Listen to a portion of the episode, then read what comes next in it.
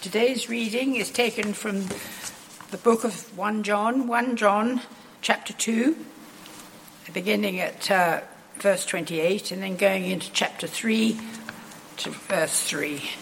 And you can find that in your Pew Bibles, page 1226, or on your sheet.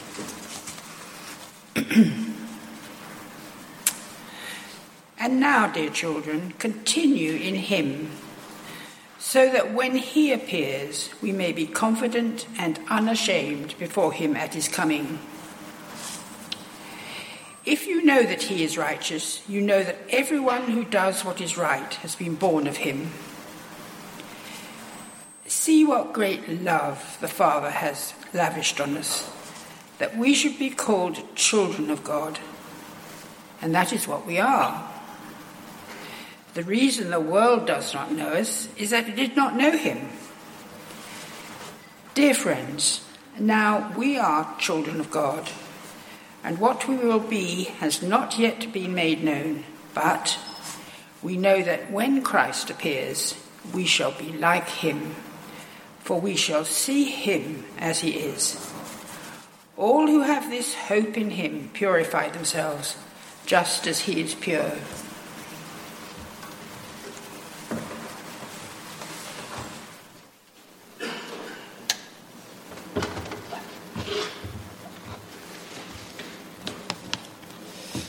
I'd love you to, if you have that open in your Bible in front of you, that would be brilliant. Um, love you to keep it open, and I'm going to lead us in prayer.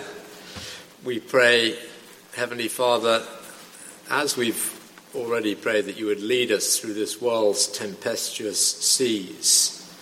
We pray for that work spiritually, for your leading through your word uh, whatever the tempests we face at the moment, we pray that these great truths would take root in our lives and that, uh, pardoned and provided and guided by you, we would uh, know great joy as we follow Christ and serve him today. In his name, Amen. I don't know whether you are in the habit of uh, reading special books for, for, for, Lent for this time of year. There's one that's been recommended that uh, I think a number of people are enjoying. If you're wanting an old classic to go back to during Lent, I was reminded by our Bible passage this week of one of the best, Jim Packer's book, Knowing God. I remembered that it had a chapter on the fatherhood of God. And the chapter begins like this What is a Christian? Then he carries on. The question can be answered in many ways, but the richest answer I know is that a Christian is. I wonder how you might continue that. His answer is this one who has God for their father. So ask yourself the question would the idea of being a child of God have featured in your answer to that question, what is a Christian? Then listen to how Jim Packer continued. If you want to know and judge how well a person understands Christianity, find out how much they make of the thought of being God's child, of having God as their father. If this is not the thought that prompts and controls their worship and prayers and their whole outlook on life, it means they don't understand Christianity very well at all which is quite stark as a way of putting it. We might want to add that even if our earthly father was woefully inadequate, lacking wisdom or affection, or both, or he was absent or just never there for us, it is still possible to understand that God, by contrast, is a perfect father and to enjoy wonderful assurance as a result. Now, if you followed the series so far, you'll know that having assurance of a real relationship with God was a big deal for the people reading John's letter. New teachers had, it seems, arisen, and they were drawing Christians off after themselves, implying that they had something better and a closer relationship with God, maybe. And John has to work jolly hard to show the church in Ephesus that they are already hugely privileged hence the emphasis today. If you have Jesus Christ, you know God as your heavenly Father. But their confidence was under attack, and that's why the first verse of our reading, uh, verse 28, it says what it does. And now, dear children, continue in him so that when he appears, we may be confident and unashamed before him at his coming. So I wanted to tease out three aspects of our confidence from the Bible passage that we have before us to think about today. Um, first off, we have a new father. Uh, a new father. And I want to come back to verse 29 in a moment, but let me move on to chapter 3, verse 1. Chapter 3, verse 1. See what great love the Father has lavished on us, that we should be called children of God. And that's what we are. I like the way he has that little extra sentence there, as if he thinks it's so amazing that we should be called children of God, that everybody's going to be needing to pinch themselves to see if it's a dream. Me, a child of God. Did I hear you right, John? Yes, you did, says John. That is what we are. In fact, in verse 2, he says it again. Now we are children of God. It is a settled status. This is us now, if we're Christians. We may still sin, we certainly do. And when that happens, the friendship between us and God is uh, affected, but the relationship is secure. He's our Father, we belong. Now we are children of God. If you were to get another apostle alongside John, Paul, he might put it slightly different. In one of his letters, he wrote to the Galatians, You are all children of God through faith in Christ Jesus, because Christians are clothed with Christ. In other words, if I have thanked Jesus for dying for my sin, for taking the penalty from me when he died on the cross, then I am dressed in Christ's righteousness. I'm clothed with Christ. And amazingly, the same sort of father son relationship which in eternity existed and exists between God the Father and God the Son, the same sort of relationship is opened up to me. We're going to remember at communion a little later on the wonderful exchange that took place when Jesus died on the cross.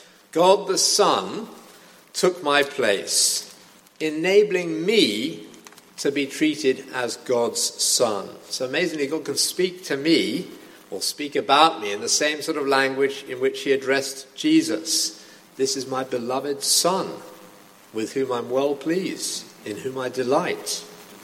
An adopted child of God with the rights and privileges and prospects of the genuine Son. And that sort of thing happened, of course, in the ancient world. A dignitary might choose to adopt and from that point onwards, the slave, as it were, becomes a son. So if it was me, Scotus Groticus becomes Scotus Maximus. I belong to the Maximus family now. I can go to the family box in the Colosseum for the games. I can walk through streets with my head held high, and people are saying, Morning, Mr. Maximus. It's a complete change of status that happens. Now, that might happen by necessity in the ancient world. There were people where there was a rich benefactor who had no male heir or something like that, so they would adopt for that reason, out of necessity rather. But in God's case, there was no necessity. He had a son through all eternity, yet still, out of his own free love, he took action to incorporate other people into that relationship of sonship. As a little boy that was being teased at school because he was adopted. And he put up with the jibes of his classmates patiently for a while, but then he blurted out in self defense You can say what you like. All I know is that my parents chose me. Yours couldn't help having you. Which is sort of right, isn't it? Thinking about it that way, adoption isn't a disgrace, it's a privilege. And adopted children can know with confidence that they're not an unfortunate intrusion on their parents' lives. Their father and mother had a free choice and elected to call them their precious adopted child. And if that's true of those adopted by human parents, how much more true it is of Christians who are being called children of God. How amazing that we should be called children of God. If you're a Christian, God is not your father simply by the laws of nature. He didn't have to choose you in that sense, but He did. Amazing grace. That's love, not just as a divine handout. We're hearing a bit about government handouts at the moment, rather reluctantly given at times. The government handout helps a bit, and then it stops unless enough people jump up and down and bend their ear and twist the government's arm it runs dry. Well, God's love, it says here, is lavished on us plentifully, bountifully. A new Father. Well, on to a second point, and this one is not explicit here, but notice, secondly, by implication, a new family. When I come to Christ, I don't just have a new relationship with heaven, I join a family of others who are like me, children of God, and we are family.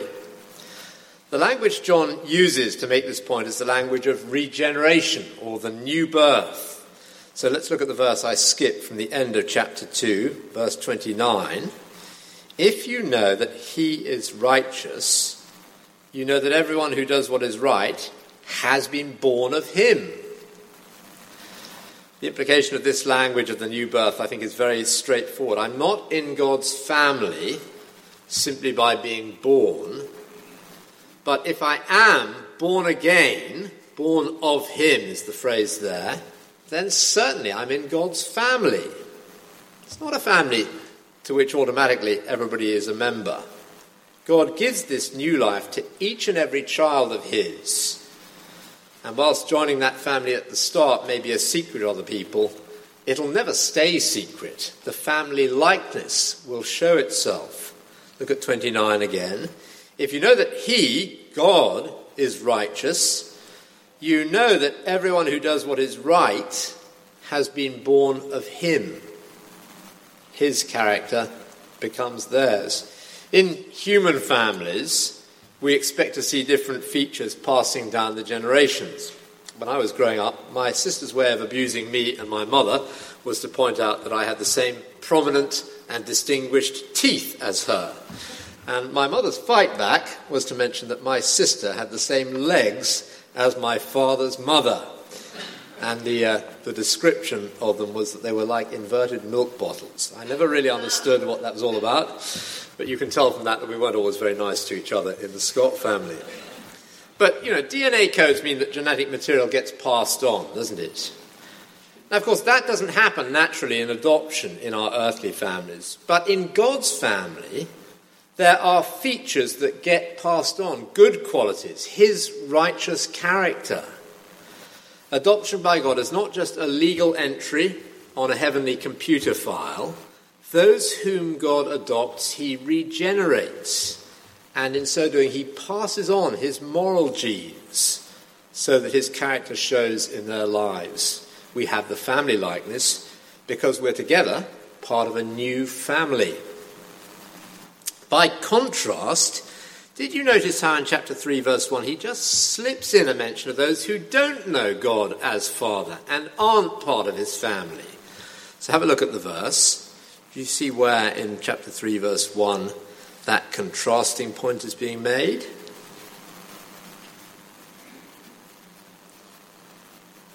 It's just the final sentence of verse 1 I'm referring to. See what great love the Father has lavished on us that we should be called children of God, and that's what we are. The reason the world does not know us is that it did not know Him. So, another label, the world. And the New Testament has this very black and white, binary way of speaking of the whole human race. It doesn't divide us all into lots of different grades, like an exam board. There is fundamentally only one great division. And you get this in other places in the Bible, and you get it repeatedly in Jesus' parables sheep and goats. The broad way, the narrow way. Wise virgins, foolish virgins. You get the same sort of thing in Paul's writing as well. We all start in Adam then some by grace are in Christ, the second Adam. Here in 1 John 2, 3, it's the world who doesn't know God and therefore they don't recognize us and God's family. who are righteous because he is righteous. And that's not simply an external change, a few new habits, a few new friends, but a deep internal one, a supernatural new birth. In scientific terms, it's not a physical change like water changing into steam, where it looks different but it's basically the same substance and the process can easily be reversed.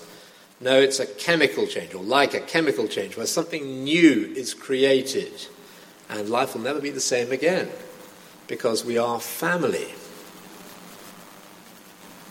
For all sorts of reasons, we often tend to downplay the significance of being reborn into the family of God. Lyndon Johnson, uh, former President of the United States, made two statements in his inaugural speech. First statement, he said this God made all men, not some men. And that first statement's true. God made all men, not some men. But then he continued with a statement that is not true. He continued like this Therefore, all men are children of God, not some men. And that statement is not true. You get his logic God made all men, not some men. Therefore, all men are children of God, not some men. It's that second sentence I'm disputing. It's not true. Not if John's way of drawing the lines between some who are in the family and others who aren't is accurate. We actually help no one by pretending that we are all one big happy family. But over the next few weeks in 1 John, we're going to see just how important healthy family relationships are between Christians. So, a new father, a new family, and one final thing to cover now a new future. I'm going to let verses 2 to 3 largely speak for themselves, but let me read them again. Verse 2 Dear friends, now we are children of God, and what we will be has not yet been made known. But we know that when Christ appears, we shall be like him, for we shall see him as he is. All who have this hope in him purify themselves, just as he is pure. I had drilled into me as a young Christian always to look out for the occasions where the New Testament highlights a difference between how things are now and how they will be. The now and the not yet verses. But I'm not sure I'd noted down this Bible reference, 1 John 3, verse 2. Now we're children of God, and what we will be has not yet been made known. This is another of the now and not yet verses, isn't it? Our status now is absolutely settled. We are now children of God if we're following the Lord Jesus Christ, if we've received forgiveness from Him who died for our sins. We are now children of God. But the wonder of what we will be in the future is not yet clear to us. The transformation will be complete one day. How complete? Well, this complete. We know that when Christ appears, we shall be like him, a resurrection body. Won't that be great? As the titanium that just about holds us together gets traded in for his gloriously transformed post Easter physical body. A physical transformation a morally transformed character. Won't that be great? Free from those habits of sin which we spent years perfecting and couldn't really shake off, they'll be gone forever. Not just forgiven, but wonderfully disappeared. That is your destiny if God is your Father and Christians are your family. A new future. Well, I must stop, mustn't I? Uh, let's get to the so what bit, okay? So what then? I think the only explicit command in the passage was the one in verse, the verse we started with, chapter 2, verse 28.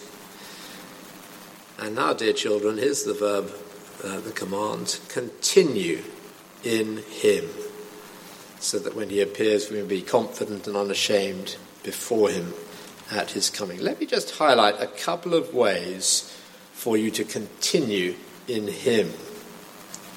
I think the fit for us with Lent is the idea of daily disciplines. If there's something we can do daily, it'll help us persevere and continue in Christ, won't it?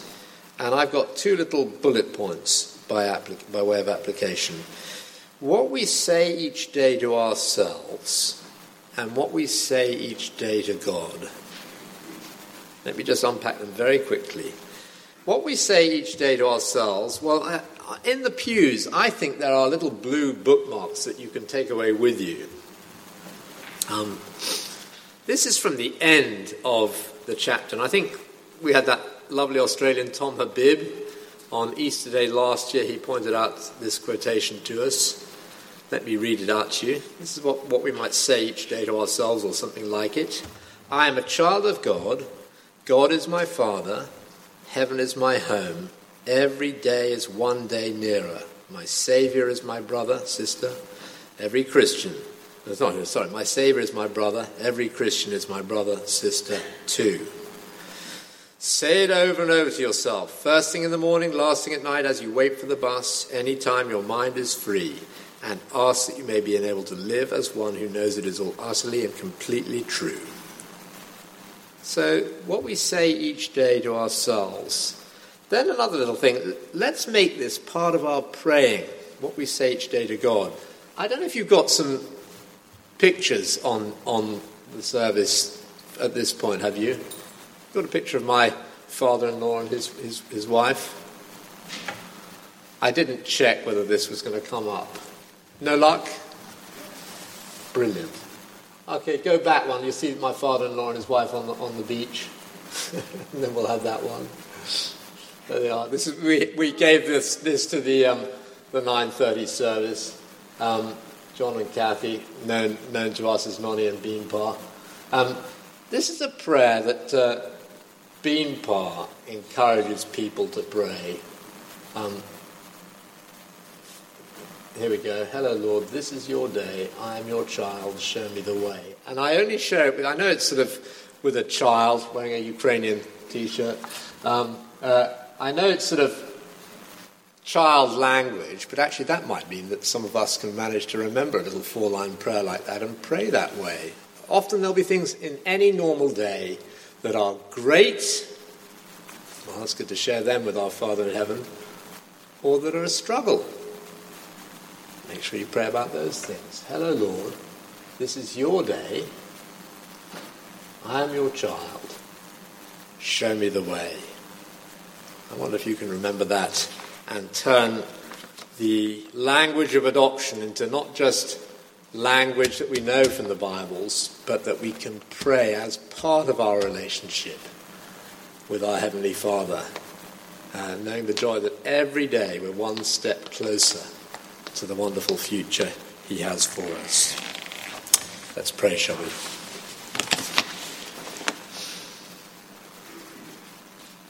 We ask, Heavenly Father, that the wonder of that relationship with you and indeed with your children and the glorious hope of which we can be confident would find more and more um, a part of our uh, life, our speech, our praying, our hope, our confidence. Will you make yourself more fully known than ever before this Lent to us so that we really can continue in Christ day by day? We pray for his sake. Amen.